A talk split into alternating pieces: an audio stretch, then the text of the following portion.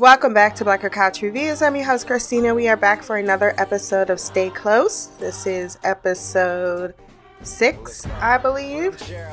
We have two more episodes to go.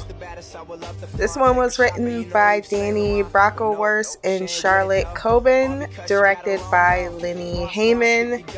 I gave it an 8.2 out of 10, mainly because Kayleigh is the most frustrating teen to watch, and Michael is also the most frustrating senior citizen to also watch as he plays footsie with Lorraine, and it's just it's dragging everything down. I mean, Cassie is really good at lying, but how far does she think she's going to be able to play this? But on the other hand, there were some interesting developments, such as how we begin the episode, which is 19 years ago, a police raid and a chase where that big ass motherfucker really thought he was gonna get away with that frame, warding off policemen with a spatula until he was tackled. I'm going to jail! I don't know why people choose to add time thinking they're gonna get away. You don't look like you know parkour, so I would have just went ahead and said, "What can I do for you, officers?" and went in with some dignity. This whole opening sequence was so unexpected. I thought I clicked on the wrong show, so I had to double check three times. In jail, he found religion where most people do, because that's the only thing to do besides join a hate group or a gang. Broome is trying to play a house with a reluctant Lorraine. Cassie, this very morning, uh, pays attention to what's going on in her, or doesn't pay attention, barely pays attention to what's going on in her house. As that brat of a child of hers, Kayleigh, really asking her mom to override her father's decision to not allow her to get her phone if she doesn't do her chores. And she blatantly gonna say, You know, I never do my chores. Oh, sweet Jesus, let me kill this nigga. I feel like Cassie and Dave need couples counseling because I've yet to see where they've been in love. I don't know how they got to this point where they're engaged. Maybe they're just at a rough spot, maybe. But man, the chemistry between both is pretty damn frigid. She can't even be bothered to come up out of her her uh ruminations to catch up with the conversation, even though she can yell out no swearing. When her mom goes to do whatever the fuck she wants because she's an adult, wannabe one decides that she's going to follow her and goes on to her her uh why would she look it up though on a small like, why wouldn't you just look it up on your phone as you go to that direction? Why would you look on your iPad? But she realizes she's going to Weak Signal Bar. Broome confronts Sarah, which is Stewart's widow, about breaking into her basement and finding the money stashed there. She flutters like a chicken with her head cut off instead of yelling at him about breaking into her home and searching through her basement under the preten- pretense that we were some type of item or going out on a date. But alas, she does not do that. She explains one day that the money just showed up and she needed it more than she needed answers and spent some and is hiding the rest for a rainy day. They say money can't buy happiness. Look at the fucking smile on my face.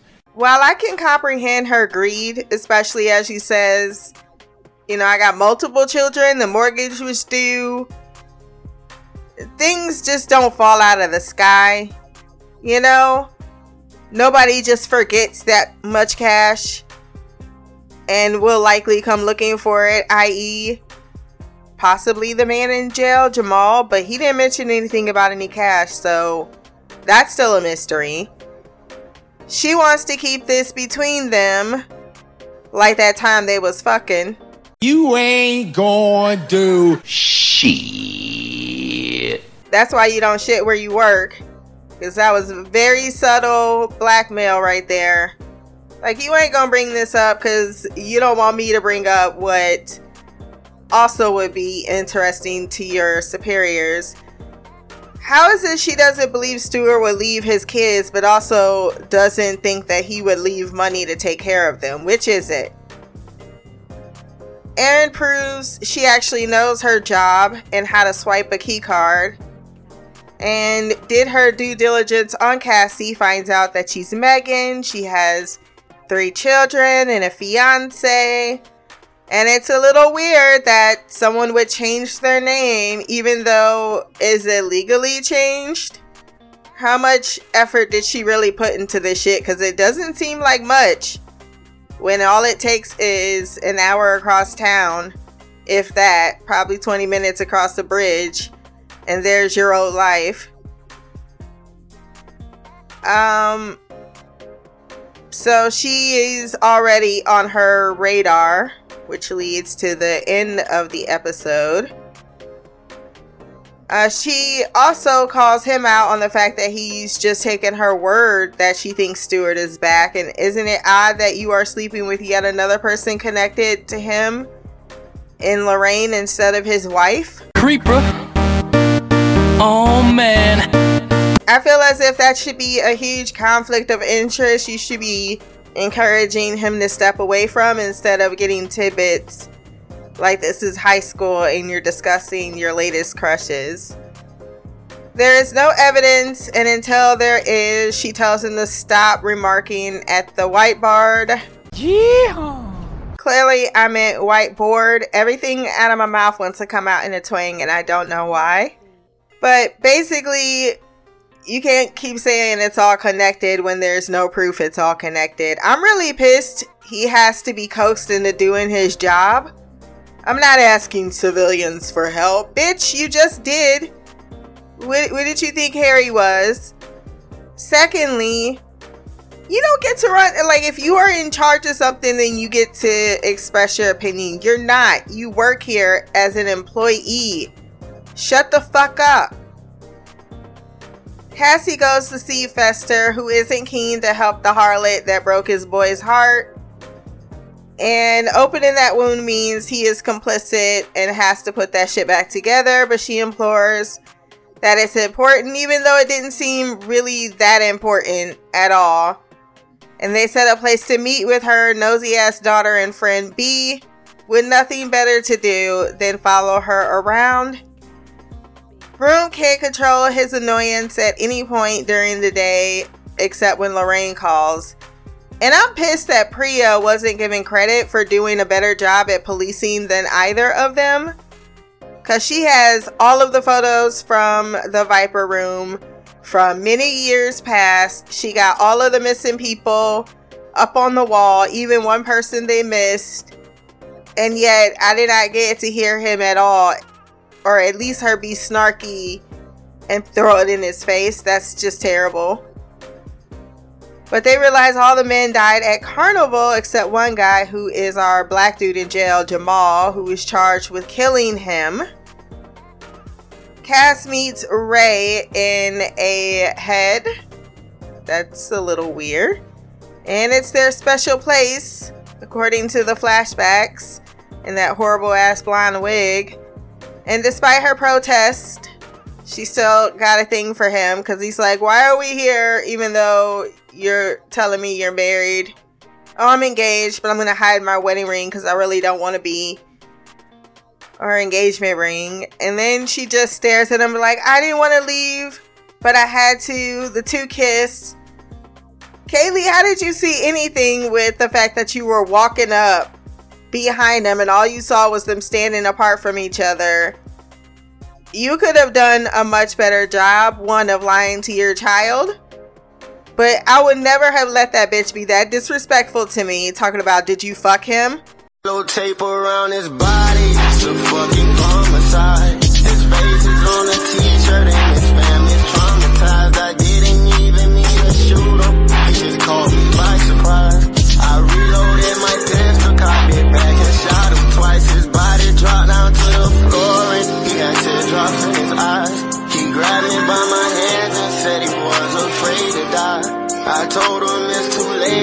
To say goodbye. She gonna threaten to call the dad. I would have been like, you know what? Let's go ahead and go there together.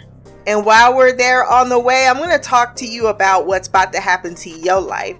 Because whatever happens next between you and your dad, you still are about to be in the biggest dog fucking house. Like, imagine your life now kissy goodbye because that is about to be the dark hole in which your existence is about to about to reside in. So I mean, I don't know why you you uh pushing up on me like you don't have much more to lose in this fight than I ever will. I don't fucking like your ass anyway. You can go ahead and live with your daddy. Zane was stabbed multiple times after a fight with Jamal. He was the only suspect since his bloody t shirt and the murder weapon was found in his garage.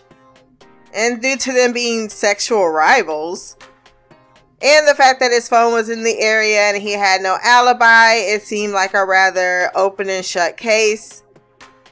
Lorraine and Bloom are flirty. Disgusting.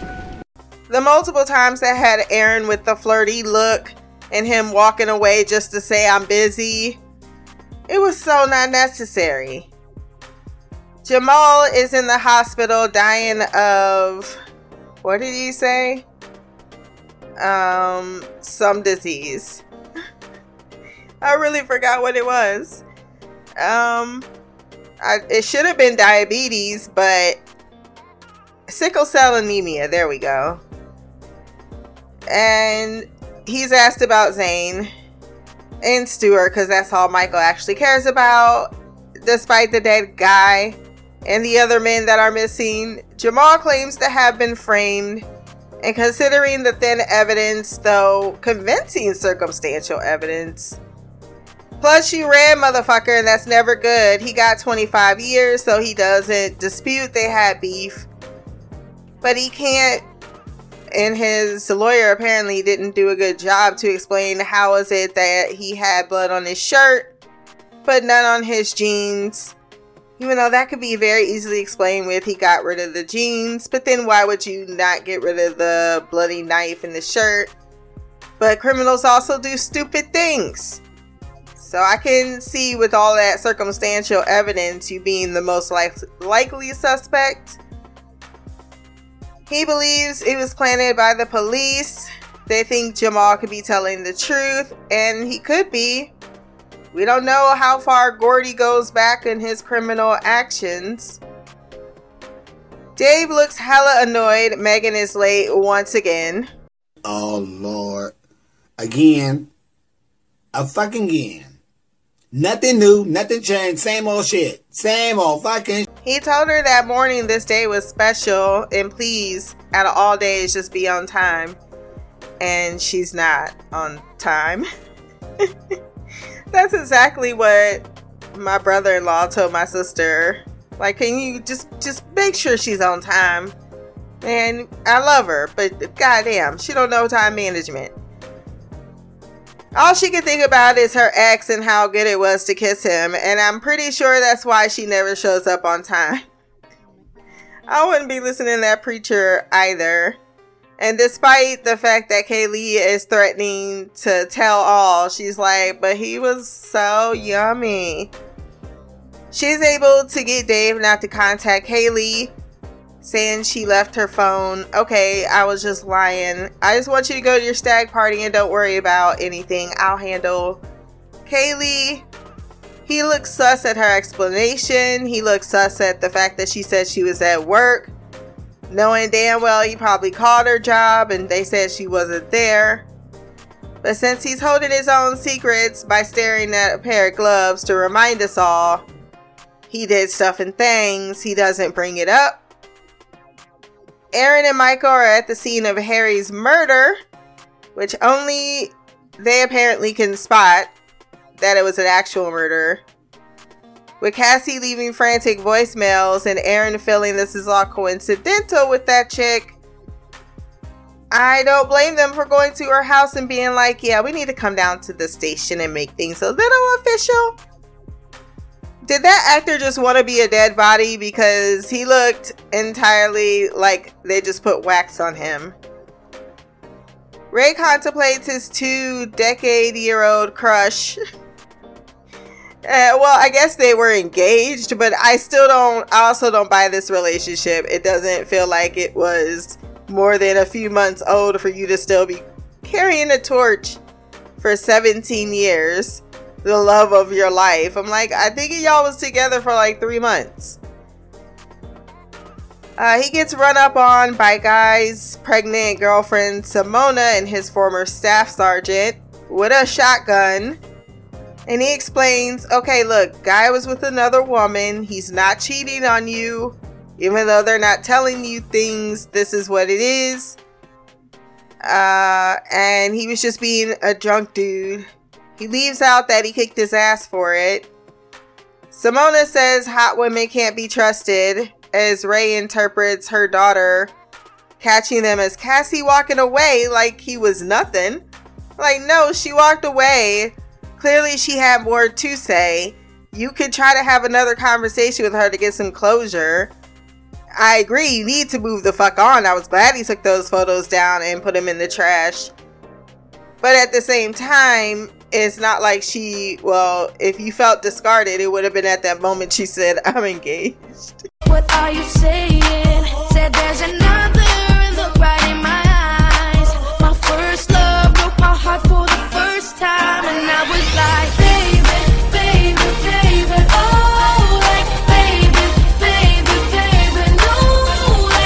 Whatever caused her to run away for 17 years, she clearly wasn't thinking only about him. She had kids, she moved on.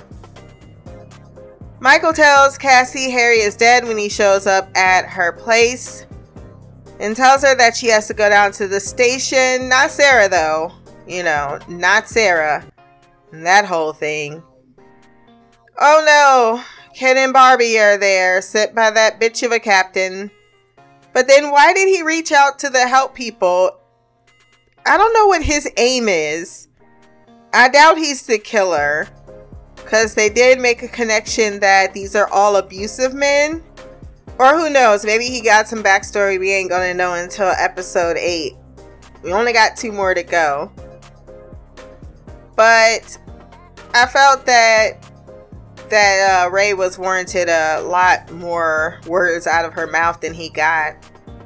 So I would have expected him to be a lot angrier instead of all this mopey man ch- child shit he's doing. But Barbie says she hates domestic life and just wants them no kids, no puppies, nothing that is cute and cuddly. They invade the home. B tells Kayleigh after dropping her off not to slut shame her mom. And is caught by a smiling weirdo. And I was not at all dissatisfied or displeased. I was like, yeah, put a knife to this bitch's throat. Maybe that will give her the wake up call she needs. You need to settle down and mind your business, okay? I could understand if Dave was like her dad and Cassie was her stepfather, which is what I thought, or stepmother, which is what I thought the situation was. But no, that's her daughter, and I don't understand. That is the conclusion of our episode. If you want to send feedback, blackcouch at gmail.com, or you can leave a comment below on this podcast. My social media will be there as well. Remember to like, share, and subscribe. Until next time, peace, hair grease, and black girl magic.